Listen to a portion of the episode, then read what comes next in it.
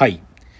まあね、だから、まあ、しめちゃくちゃ嫌いだったし、ムカついてたんで、僕は、この、と、見てた当時はだよ。うん。で、えっとね、なんつったらいいのかな。なんか、今山田勝美何やってるかっつうと、うん。YouTuber やってんの、今。え絶好じゃわ。やってないよ、もうそんなもん、山田は。ゆえ違うで稼げるの？違う。だって山田は、だって職業サスケだから、新世代が現れたでしょ？山田は自分のチーム作ったんだよ。黒虎っていう。黒虎っていう山田軍団っていうチームを作って、その黒虎で山田が鍛えた選手たちが今サスケに挑戦してんのよ。はあ山田師匠なんだよ、今。そういうのも、でも僕は嫌いだったの。もう正直。それもムカついてたんで、実は。なんだよ黒虎って脱製名前だなとか。なんか、で、だけど最近で、正直ね、僕サスケでも好きだから、サスケという競技っていうか、この人間絵巻は好きだから、だからサスケの話したいなってずっと思ってて、でね、ちょっとサスケの動画とか見直してたのよ、最近、いくつか。で、で、本当は今日僕の語りはね、山田ってやつが、こんなに家族にまで迷惑かけて最低なやつで、マジ僕は当時から嫌いだったんですよっていう話に行く予定だったの、最初。はあ最初の構想では。なんだけど、昔のサスケの映像とか見てて、うん正直僕、ちょっと違和感があって、うんあれ？俺今こいつ嫌いじゃなくなってるじゃんって思ったわけ。で、嘘、正直嘘つけないなと思って、はあそう。で、なんで嫌いじゃなくなったのかなっていうのの、やっぱり最大のポイントはさっき言った通りで、うん僕が、その、まっすぐすぎるバカっていうのを許容できる人間になっちゃったんだよね。で、それどういう、もうちょっとく言葉足すと、なんか、そんな山田と僕を同列に扱いたくないんだけど、その、ある意味、なんか、山田を否定する人って、山田ほど情熱傾けてない人なんだよ、やっぱり。ああうん。やっぱりさ、山田が傾けてる情熱って異常すぎるから、うんそれをなんか、なんだよ山田っていうのって、でも本人、自分自身は山田と同じ情熱みたいなものがないってことの裏返しなんだよね。うんで、ぶ僕がまっすぐすぎるバカを愛せるようになったのって、ひょっとするとだけど、僕、まっすぐすぎるバカになってきてるんかもしんないんだよ。は、いい、いいことですね。うん、そう。で、だまあ、もうちょっと違う言い方すれば、まあ、山田のようになんか全てを犠牲にまではしたくないけど、でもうん僕はおそらく山田と同じメンタリティで今挑戦をしてるんだろうなっていう、おそらく自分の自覚が生まれたからなのかなとか思うわけ。うん。うん。だから、っていう意味で言うと、っていう意味で言うとね、うん。ぶっちゃけ、だからその後山田が黒虎っていうね、山田軍団とか作って師匠ずらして、今メンタルも鍛えてますよ、奴らの。とか言ってるのは、甚だ笑っちゃうね。なんか、もう、それ山田もう、お前やっぱやれよって言いたくなるよ。お前60になってもサスケ出ろよって思うから、だから年末山田が出るのは僕は楽しみよ。えー、そう。だから、え、なんか別に山田さんほどの、うん、そのなんていうの、これっていうのはないけど、うん。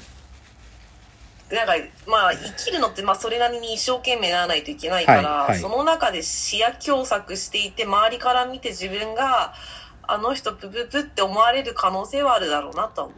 ああ。まあ、そう、そうね。でもそれをさ、でもさ、引き受けるとか引き受けないとも違うんよ。その、そうなっちゃうってこと？いや、ほんとね、なんかさ、かそういう風に人から好奇の目で見られるかもなって思えてるうちって、まだ安全地帯にいるんよ。なんあ、か、ね。そう、山田のすごいとこはさ、そういう声すら届かないんだよ、山田には。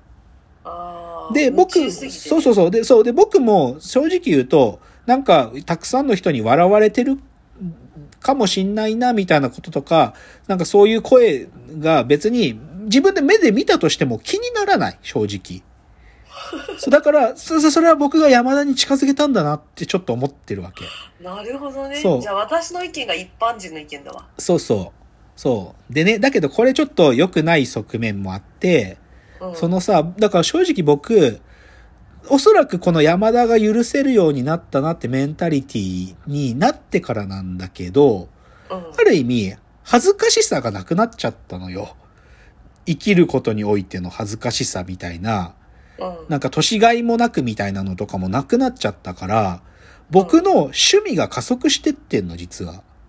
うん。趣味がっていうのは、例えば、今、まあ、まあ、何回か話したから、スケボーをやりますよ、私はね。うん。でさ、スケボーで、その新宿中央公園でやってんだけどさ、当然うん、怪我するの嫌だからさ、僕はヘルメットとさ、肘当て、膝当て、ガッチガチにつけて、周りは、なんていうか専門学校生とか高校生がスケボーやってるとこに、おっさんがガッチガチに武装してやってるわけよ、スケボーを。うん、でも、1ミリも恥ずかしくない。だってスケボー上手くなりてえし。なんか、で、高校生たちに笑われたりとか、なんか、何やってんすかとか言って笑われてたりするけど、教えてもらってるし、彼らに。全然恥ずかしくない。とかうん、あと僕は、まあ、これもさ、恥ずかしい趣味だけど、おもちゃ銃、吉峰さんはよく知ってるけど、おもちゃ銃、ね、なんかこのスポンジの玉みたいなナーフっていう銃があるんだけど、そう、ナーフ銃がさ、僕は好きなんだよね。あんなもんさ、なんだろうな、僕が、ある意味、あれ恥ずかしい、なんか冷静に考えたらあんなものやって、年がいもなく。でも僕はもう、あれもう正直、あの、アメリカの、今ちょっとコロナ禍で今年流れちゃったんだけど、ナーフ銃を愛好家たちが集まるアメリカンフットボールの競技場でやるね、ナーフの祭典があるんだけど、一般の方が主催してんだけど、それ来年行く気でいるもん。日本からナーフ銃いっぱい持って。そう、あもうそ、そういうのなんか恥ずかしくないのよ、なんか。そう。で、で、最後だ、もう一つの最近始めた趣味はやっぱ楽器だけどさ、もうこれも恥ずかしくないもん、もうなんか。下手でもいい。だからとにかく上手くなりたいから、から誰かに習うとか、なんか、でも、でも、この楽器については僕はまだ山田のメンタリティまでいけてないかもな。ちょっとまだ、まだ一人で練習するとかやって、ちょっとせせこい、なんか、周りの目気にしつつあるけど、でも、でもなんかその、正直僕はなんかこの大人になって趣味、なんだろう、人生のベクトルがより先鋭化したことで、趣味もある意味なんか加速しちゃってるんだよね。そういう自覚がある。で、それをなんか今回のこの山田について考えたことで、なんかより、なんか初めて言語化できたって感じなんだよね。え、なんか会社経営じゃないんですね。何が？うん、なんか趣味の方に行くんですね。ああ、いやいや、当然会社経営だよ。会社経営っていうか、それと同じよう、同じなの、結局。会社、柱はどっちかというと、その、会社経営っていうか、自分のサービスで、なんかこう、作るよっていうところが、いや、おそそれに対して別にどう言われても恥ずかしくないっていう気持ちにまでいったから、他のものも、そうそう他もそうなってるってこと。そう。だから、しこれね、でも正直、だから今日本当に迷ってね。ほんで最初はさ、僕は山田が、あの、2000年代前半までで、あんなに山田た勝美に対して腹を立ててたのに、僕は。もう、いや、もう、だけど毎回サスケは見てたんだよ。なんだよ、山田っつって。また100番つけて、な、全くまたそり立つ壁クリアできじねえじゃねえかとかって、ほんとイライラしてたんだよ。山田、お前の自分の弱点なんでわかんねえんだよ、みたいなのが、ほんとイライラってたんだけど、でももう全然だわ、なんか、なんかそんなこと言うのも野暮なことだったんだなってことがやっと分かったよ。山田勝美にとっては、なんかそんな、外からの声とかは全く関係ないんだなっていう。だから、多分山田勝美、僕今日、陽の側面で山田が生んだイノベーションがあるって話したじゃんうん多分山田はそれ褒められてもちっともなんか、か嬉しくもないともないはずだな、きっと。当たり前だろとか言うっていうか、なんか。うん。まあ、サスケをやってたら、そんなことは自然とたどり着く答えでしょって山田は言うと思うな。うん。あうん。ーかっこいいですね。かっこいいよ。すごいよ。いや、でもね、これ正直、でもな、今僕は、なんか割り切れた気持ちみたいな感じで言ったけど、正直、例えばさっき言った手袋事件とかガムテープ事件とかの映像を見ると、でもこれはこれでやっぱイラつくんだよね。いやー、まあね。ううんん。なんかその、なんて言ったらいいのかな。ス試合に臨もうとしてる選手が、不安しか口にしない時ってこんな腹立つんだなと思う。なんかね。やっぱりトップアスリート、オリンピック選手がさ、例えば密着しててさ、どうし、どうですかね相手すごく調子良さそうですかねとかさ、プールのさ、プールでさ、なんか、どうしよう、ゴーグル外れたらどうしようとか言ってさ、嫌じゃない？なんか。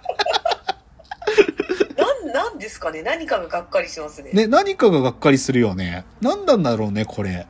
で、しかもさ、あ浅田真央の対局すぎる。ね、対局すぎるよね。なんか、そのさ、もしさ、ま、なんか、散々もう4年間準備してきた上にさ、だけど今日なんか、氷の状態がなんか変だな、変だなとか言ってさ、なんか今まで履いてきたシューズじゃなくてさ、このシューズでやろうとか言ってさ、試合の10分前にそれ履き替えて試合挑んでボロ、ボロボロになるとか見せられたらさ、最悪じゃん。でもさ、山田はそれやってくれちゃうんだよね。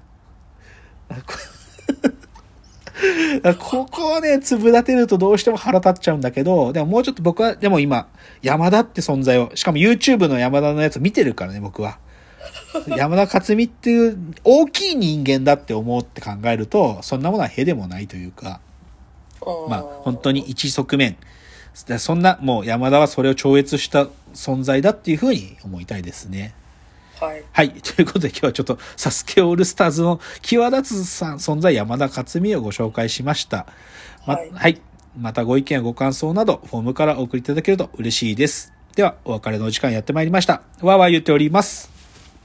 時間です。さよなら。さよなら。